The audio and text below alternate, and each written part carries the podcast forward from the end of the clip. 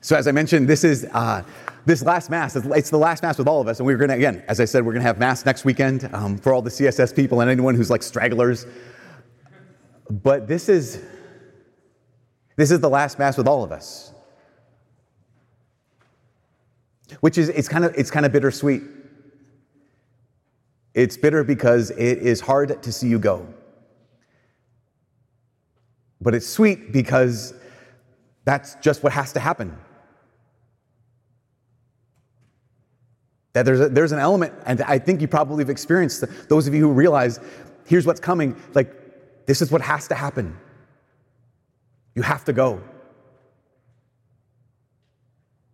It's hard, it's bitter, but it's also sweet because it's what has to happen. I just, yeah. You know, it's incredible um, to be able to be here. Uh, to be able to be on campus, to be able to, to be able to be with you, it's, it's one of those incredible things where I get to every single year, every single weekend, every single day, basically, I get to see just a church right now, even full of potential. That every single one of you has so much, so much potential. I just look out right now, honestly, and see like all the potential opportunities, all the potential future, all the potential like, impact you can make on your not only your life, but the lives of the people you care about, all the potential challenges. Tonight, truly, this church is full of potential. Which makes me think of what Jesus said to Peter. I, you know, this whole context of John's gospel right now at the end of the story. Here is, we know the story. Simon Peter, he has denied Jesus. He has, he's left Jesus. He's now come back and he's been reconciled. But here, I love this, where he gets the chance to not only be reconciled with Jesus, I don't know if he caught this, he gets restored. Not only is he forgiven, but Jesus gives him back his old job. Like you get to be pope still, Peter, that kind of a thing. It's, when he says, feed my sheep, tend my lambs, he's giving, he's restoring Peter so fully that basically, Peter, all the potential you had back in Matthew 16, where I made you the first pope, I'm giving you all that potential back. And he does that, but then he does something really, really profound, where he reminds Peter about how he used to be.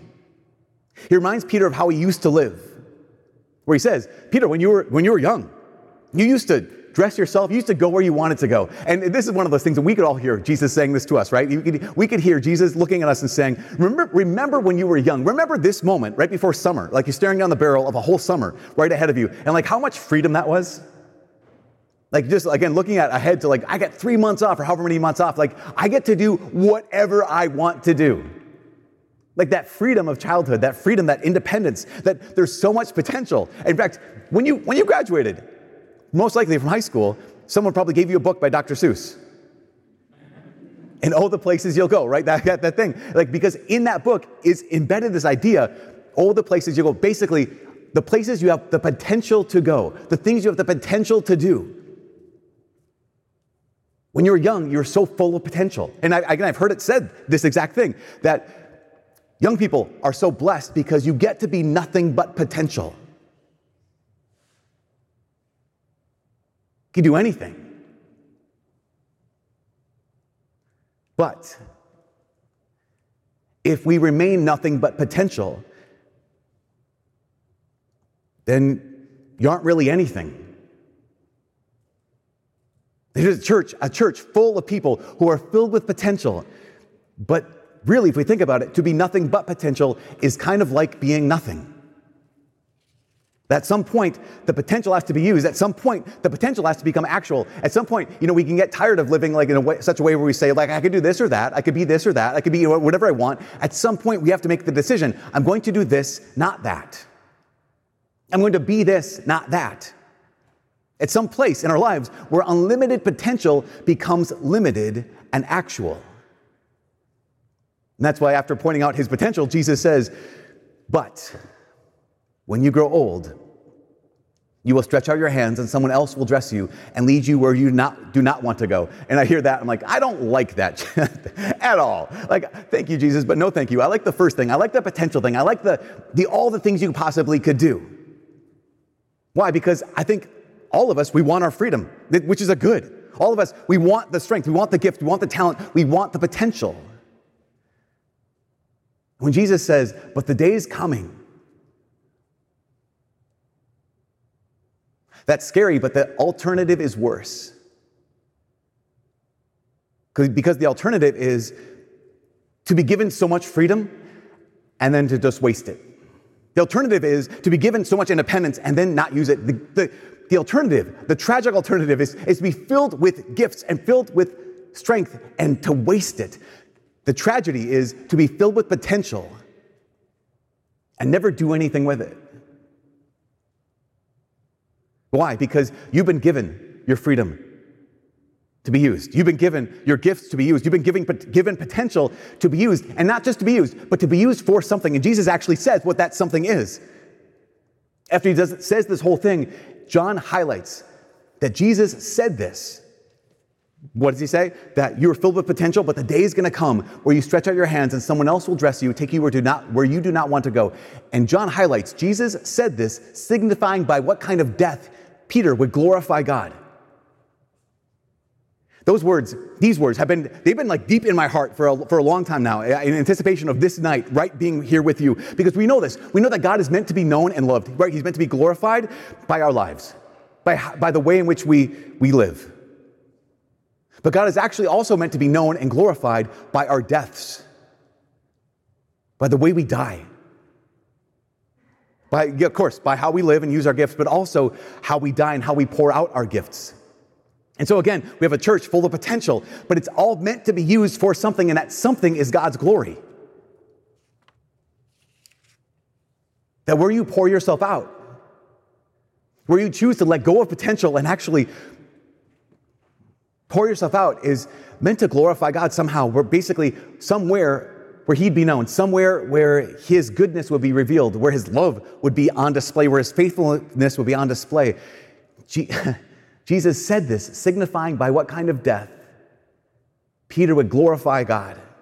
Basically, Peter's saying, out of all the options, out of all the potential, I'm choosing here. Out of all the places it could be, I'm choosing now. This spot, I'm going to use it. I hear this is where I'm going to be poured out. Um, uh, about a week ago, I was here in this church for a wedding of two uh, graduates, recent graduates. And it's really interesting. Whenever, whenever there's a, a wedding, there is uh, a wedding is a definitive moment. The wedding always signifies something definitive. Basically, one of the things it signifies is no more potential. What I mean by that is no more potential romance. That they come to get married because they're saying, okay, no more potential romantic partners. They're saying, okay, I'm no more, am I going to be looking out there for someone? It's not out there, it's right here. Not someone, it's you. They come right here and they look at the other person and they say, You get the best of me. You get the best of me. They're also saying, You get the worst of me, but that's another homily. But, but in that moment, there's all this potential that is freely given up. They, that they come forward, they say, I do, they say yes. And the crazy thing is, they have no idea what that yes means. They have no idea what that yes will entail because what they're ultimately saying is, whatever it means for me to love you for the rest of my life, whatever that means, whatever that entails, wherever that leads, whatever that looks like, that's what I'm saying yes to. Whatever it means to love you for the rest of my life, however that looks, wherever that leads, Whatever that entails, that's what I'm saying yes to.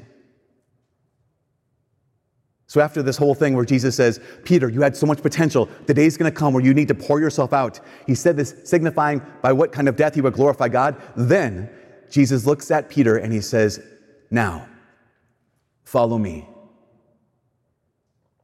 And ultimately, Peter says, Yes. Not having any idea where that's gonna lead.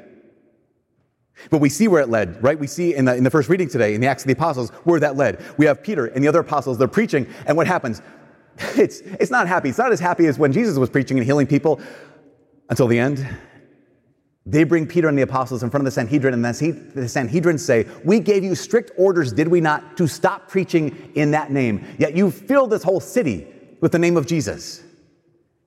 And what does Peter say? He says, We must obey God rather than men essentially Peter points back to this moment in John's gospel at the end of this, of this whole thing where Jesus says, Follow me. When Peter said yes to that, when he said yes to Jesus, He said yes to whatever it means to follow Jesus, wherever that leads. In this place of difficulty in front of the Sanhedrin, that's one of the places where it led. And the same thing is true for us. When you and I said yes to Jesus, what we said was whatever it means to follow Jesus for the rest of our lives, that's what we said yes to.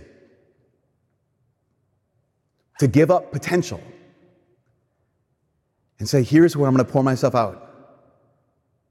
To be able to say, Jesus, you get the best of me, and you get the worst of me. But to say yes means you picked your spot. It means we said, okay, here, now. This is where it all goes into the ground.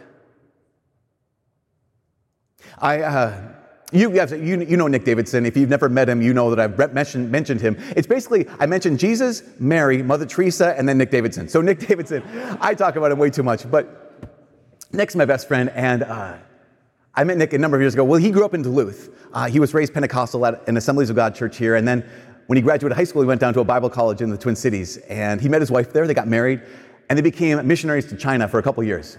They came back to Duluth with the idea that she would get her prereqs for medical school and that he would get his pilot's license and then they'd be medical missionaries for the rest of their lives in foreign missions.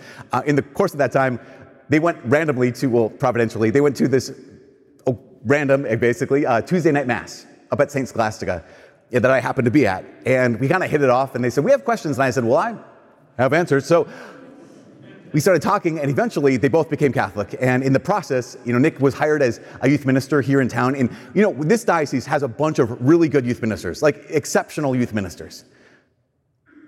Like really incredible people who have served and given so much. Out of all of them, I, I'd say Nick is the, he's the model. He helped so many people come to the Lord. In fact, there are people even here tonight who said that because of Nick's talks, because he is, he's so gifted when it comes to presenting, he's so gifted when it comes to preaching and just speaking. They said, because Nick Davidson came to my high school when I was in high school, and that's the reason why I'm Catholic today. He is so, so blessed. His wife did go on to become a doctor, and they now have five kids. And Nick told me a couple bunch of months, bunch of months ago that he and his wife and the five kids are moving to Cambodia. He said, uh, That's where we're going to live for the rest of our lives. We're just going to serve the people of Cambodia my wife as a doctor, and I'm just going to do whatever I can. And he asked me, like, hey, can you help me? Can you, like, we have to pay some things and, like, raise money to be missionaries in Cambodia. Would you help me? And I didn't tell him this until a couple months ago. But no. Because I think what he's doing is a waste. I think he's wasting his potential. I don't know any better presenter than Nick Davidson. I love presenting the theology of the body with him. When we do the theology of the body day or the, a retreat or a camp, um, like he's the funny one. I get to be like Dean Martin. He's Jerry Lewis. It's just, it's a whole thing. Like I'm like, the theology of the body is, and he's like, wow, you know, it, and everyone loves it. And I'm saying like, you okay, dude, you're going to a place where they don't know the language. Sorry, you, they do. They know their language. You don't know their language. Your gift is being able to present the gospel in a powerful way. You're going to a place where you can't speak the gospel to them. It's a waste. And no, I'm not going to help you. But I really meant that, that didn't sit really well with me. And so my mind kept going back to this man named Maximilian Kolbe. Some of you know Maximilian Kolbe. I talk about him a lot too. And his story is he was a Franciscan priest back in the day, around the time of World War II. Maximilian Kolbe was an incredibly gifted guy. I mean, in fact, when he was a kid, Mary appeared to him. And so that's one of those things you're like, you kind of set on a good trajectory when Mary appears to you. And super blessed. And Mary said, What do you want? Do you want a crown of purity or a crown of martyrdom? And the little kid's like, I want both. Mary says, Okay, that's what's coming. Maximilian Kolbe was a genius. When he became a priest, he uh, began this apostolate that completely spanned the, spanned the world. He began a publication that at one point time had over a million subscribers to his magazine that he would write and print. Maximilian Kolbe founded the world's largest Franciscan monastery with over, over 700 people in it. Now think about that. He was responsible for over 700 people's formation, so they would be responsible for how many, how many other people's formation? He was in charge of that. He started the whole thing. He had this massive printing apostolate. But most of us don't know that about him. Most of us would know what happened when the Nazis invaded Poland. He was put into Auschwitz. And after serving the people there, at one point there were a couple prisoners that escaped, and the guards, in order to punish the rest of the people, they picked 10 men at random to die by execution through starvation. The 10th man they chose broke down, started sobbing and begging the guards, Please don't kill me. I have a wife, I have children, please let me live. And at that moment, that's when Maximilian Kolbe stepped forward and he said, I'll die in his place. They asked him, Why would you do this? And he said, Because he has a wife and children, and I don't. I'm a Catholic priest. That's why. And he did die. You know, the incredible thing uh, about his story is I only knew that part for most of my life. For most of my life, I only knew the end. For most of my life, I only knew that he sacrificed himself for this married man. I had no idea all the things that came before this. I had no idea the potential in Maximilian Kolbe. I had no idea that if he just would have hung on for one more year, if he would have just stayed alive for one more year, he could have gone back to this incredible global apostolate. He could have gone back to this place where he was a missionary to Japan. He did know language, though. Um, he could have had this apostolate where he could resume all of the work that he had done before the war. He could have helped rebuild Europe after the war. But here's this one guy. And Maximilian Kolbe said, Yes, because of God, I have a lot of potential. But I'm going to pour it out right here for him.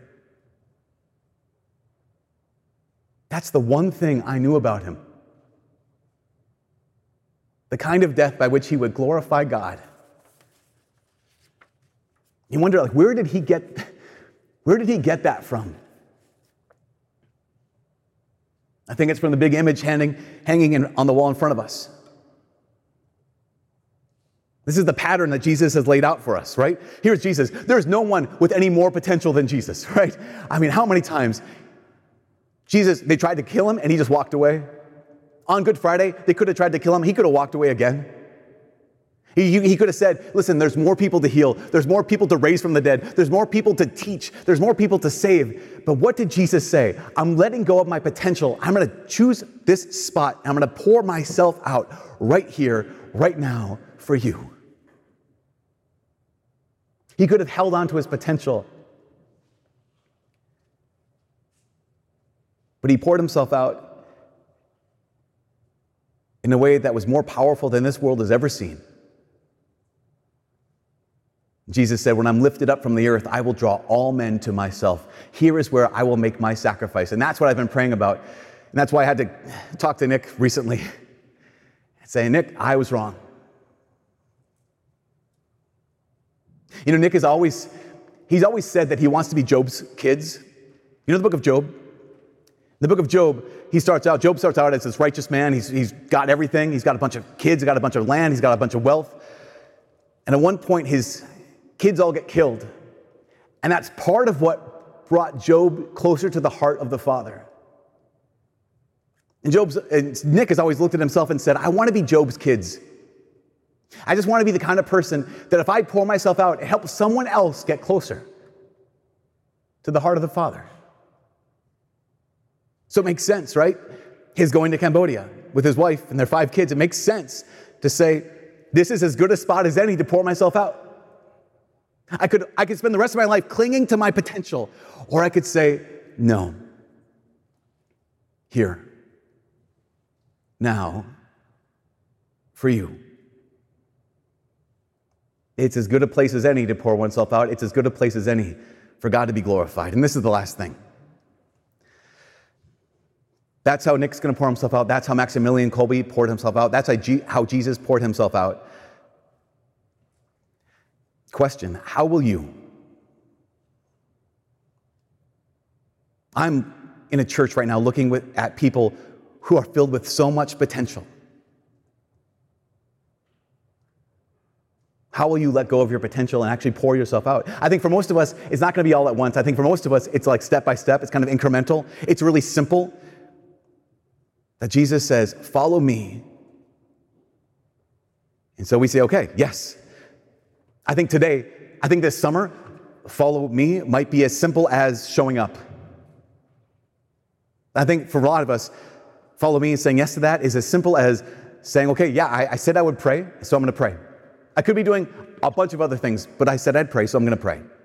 I'm going to daily mass. Like I, there's a thousand other things I possibly could do, could be potentially doing something else. But I said yes, and so I show up. I think follow me and saying yes to that just looks like sometimes honoring our commitments, not knowing where that's going to lead. Because why? Because Peter had no idea, right? Peter had no idea where this would lead. And Jesus didn't tell him. He simply, Jesus simply extended the invitation to leave potential behind and say yes. And Peter did. And Peter died. And God indeed was glorified. And so now it's your turn. There is so much potential here. So say yes. Pick your spot. Leave potential behind and be poured out. And may God be glorified by your life.